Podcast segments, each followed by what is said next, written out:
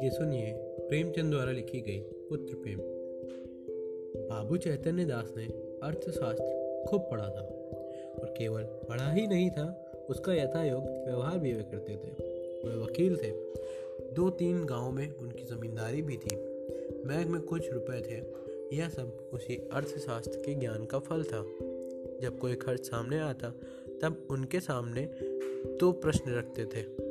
इससे स्वयं मेरा उपकार होगा या किसी अन्य पुरुष का। यदि दोनों में से किसी का भी कुछ उपकार न होता तो वे बड़ी निर्दयता से उस खर्च का गला दबा देते थे। व्यर्थ को वो विष के समान समझते थे। अर्थशास्त्र के सिद्धांत उनके जीवन जीवन स्तंभ हो गए थे। बाबू साहब के दो पुत्र थे। बड़े वाले का नाम प्रभुदास था और छोटे का शिवदास।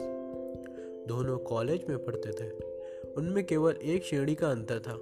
दोनों ही चतुर, होनहार युवक थे। किंतु प्रभुदास पर पिता का स्नेह अधिक था।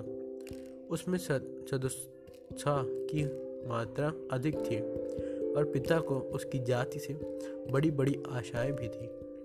वे उसे विद्योन्नति के लिए इंग्लैंड भेजना इंग्लैंड भेजना चाहते थे। उसे बैरिस्टर बनाना उनके जीवन का सबसे बड़ी अभिलाषा बन गया था। किंतु कुछ ऐसा संयोग हुआ कि प्रभुदास को बीए की परीक्षा के बाद ज्वर आने लगा। डॉक्टरों की दवा होने लगी। एक मास तक नित्य डॉक्टर साहब आते रहे, पर ज्वर में कमी न हुई।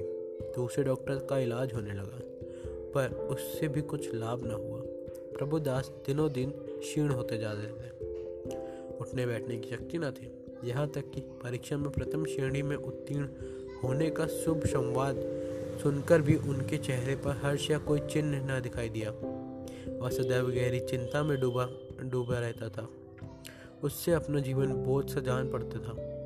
एक रोज चैतन्य दास ने डॉक्टर साहब से पूछा, यह क्या बात हुई कि दो महीने हो गए और अभी तक कोई दवा असर ही नहीं करती? डॉक्टर साहब ने संदेहजनक उत्तर दिया, मैं संशय में नहीं डालना चाहता। मेरा अनुमान यह है कि यह ट्यूबरकुलोसिस है। चैतन्य दास ने व्यग्र होकर कहा, तपेदिक, डॉक्टर, जी हाँ उसके सभी लक्षण दिखाई देते हैं। चैतन्य दास ने अविश्वास के भाव से कहा, मानो उन्हें कोई विस्मयकारी बात सुन पड़ी हो। तपेदिक हो गया है, डॉक्टर ने खेद प्रकट करते हुए कहा। यह रोग बहुत ही गुप्त रीति से शरीर में प्रवेश करता है। चैतन्य दास, मेरे खानदान में तो यह रोग किसी को भी नहीं था। डॉक्टर, संभव है मित्रों से इसके कीटाणु मिले हों। चैतन्य दास कई मिनट तक सोचने के बाद बोले, अब क्या करना चाहिए? डॉक्टर, दवा कराते रहिए, अभी फेफड़े तक असर नहीं हुआ है। इनके अच्छे होने की आशा है। चैतन्य दास, आपके विचार में कब तक दवा का असर हो जाएगा? डॉक्टर निश्चय पूर्वक नहीं कहा जा सकता, लेकिन तीन चार महीने में यह स्वस्थ हो जाएँगे। जाड़ों में इस रोग का ज़ोर कम होया जा, हो जाया करता है। चैतन्य दास, अच्छे होने पर ये पढ़ने का परिश्रम कर सकेंगे? डॉक्टर, मानसिक परिश्रम के योग तो शायद ही हो सके। चैतन्य दास, किसी सेनेटोरियम में भेज दिए, भेज दूँ तो कैसा हो? डॉक्टर, बहुत ही अच्छा। चैतन्य दास, तब तो ये पूर्ण रीति से स्वस्थ हो जाएँगे। डॉक्टर हो सकते हैं, लेकिन इस रोग को दबा रखने के लिए इनका मानसिक परिश्रम से बचना ही अच्छा है। चैतन्य दास निराश भाव से बोले, तब तो इनका जीवन ही नष्ट हो गया। गर्मी बीत गई, बरसात के दिन आए प्रभुदास की दशा दिनों दिन बिगड़ती गई। वह पड़े पड़े बहुधा इस रोग पर की गई बड़ी बड़े डॉक्टरों की व्याख्याएँ पढ़ता कर, पढ़ा करता था। उनके अनुभवों से अपनी परिस्थिति की तुलना किया करता था। पहले कुछ दिनों तक तो वह अस्थिर चिकित्सा हो गया था। दो चार दिन की, दो चार दिन भी दशा संभलती रहती तो पुस्तक देखने लगता विलायत यात्रा की चर्चा करता। दो चार दिन भी ज्वर का प्रकोप बढ़ जाता तो जीवन से निराश हो जाता। किंतु कई मास के पश्चात जब उसे विश्वास हो गया कि इस रोग से मुक्त होना कठिन है, तब उसने जीवन की भी चिंता छोड़ दी।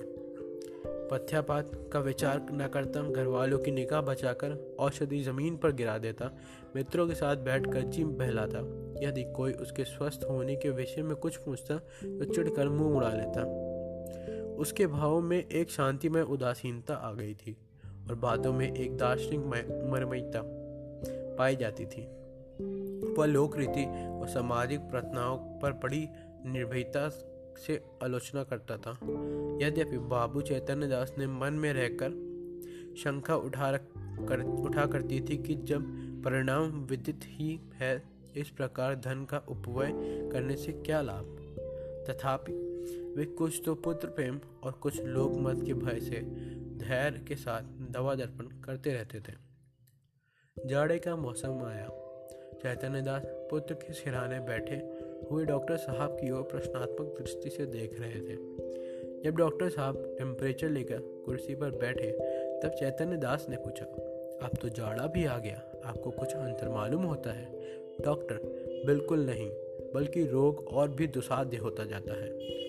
चैतन्य दास ने कठोर स्वर से बोला, तब तो आप लोगों को मुझे इस भ्रम में डालते हुए कि जाड़े में अच्छा हो जाएँगे। इस प्रकार दूसरे की सरलता का उपयोग करना आपको अपना मतलब साधने का साधन हो तो हो। इससे सज्जनता कभी नहीं कहा जा सकता। डॉक्टर ने नर्म स्वर से कहा, ऐसी दशाओं में हम केवल अनुमान कर सकते हैं और अनुमान सदैव सत्य नहीं होते। आपको जरबारी अवश्य हुई, पर मैं आपको विश्वास दिलाता हूँ कि मेरी इच्छा आपको भ्रम में डालने की न थी। शिवदास बड़े दिनों की छुट्टियों में आया हुआ था। इसी समय वह कमरे में आ गया और डॉक्टर साहब से बोला आप पिताजी की कठिनाइयों का स्वयं अनुमान कर सकते हैं।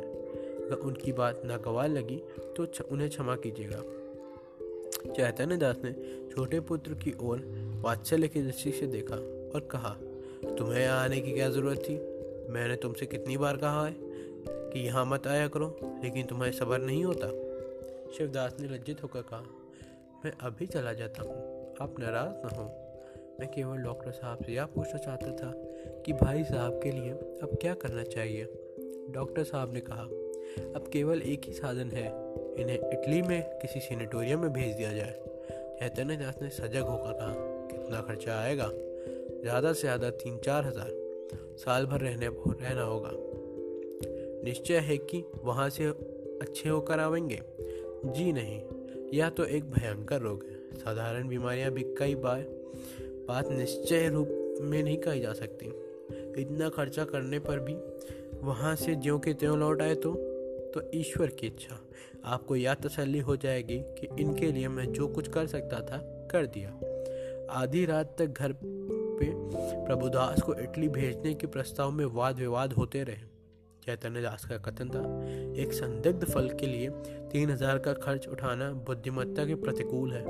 शिवदास भी उनसे सहमत था किंतु माता इस प्रस्ताव का बड़ी दृढ़ता से विरोध कर रही थी।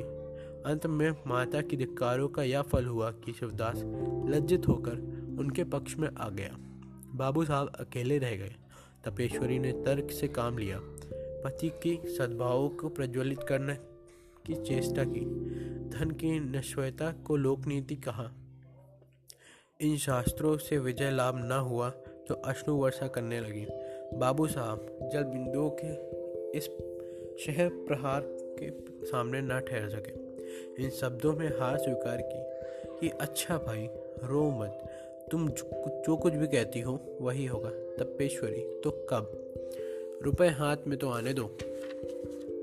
तो या क्यों नहीं कह देते आप? कि आप भेजना ही नहीं चाहते उसे? भेजना चाहता हूँ, किंतु अभी हाथ खाली है। क्या तुम नहीं जानती? बैंक में तो रुपए हैं, जायदाद तो है। दो तीन हज़ार का प्रबंध करना ऐसा में क्या कठिन है? चैतन्य दास ने अपनी पत्नी को इस दृष्टि से देखा, मानो उसे खा जाएँगे। और एक क्षण बाद बोले बिल्कुल बच्चों किसी बातें करती हो तुम। इटली में किसी संजीवनी नहीं रखी कि तुरंत चमत्कार दिखाएगी। जब वहाँ भी केवल प्रबंध ही की परीक्षा करनी है तो सावधानी से कर लेंगे। पूर्व पुरुषों के संचित जायदाद और रखे हुए पैसों में अनिश्चित हित का आशा पर बलिदान नहीं दे सकते। तपेश्वरी ने डरते डरते कहा, आखिर आधा हिस्सा तो प्रभुदास का भी है।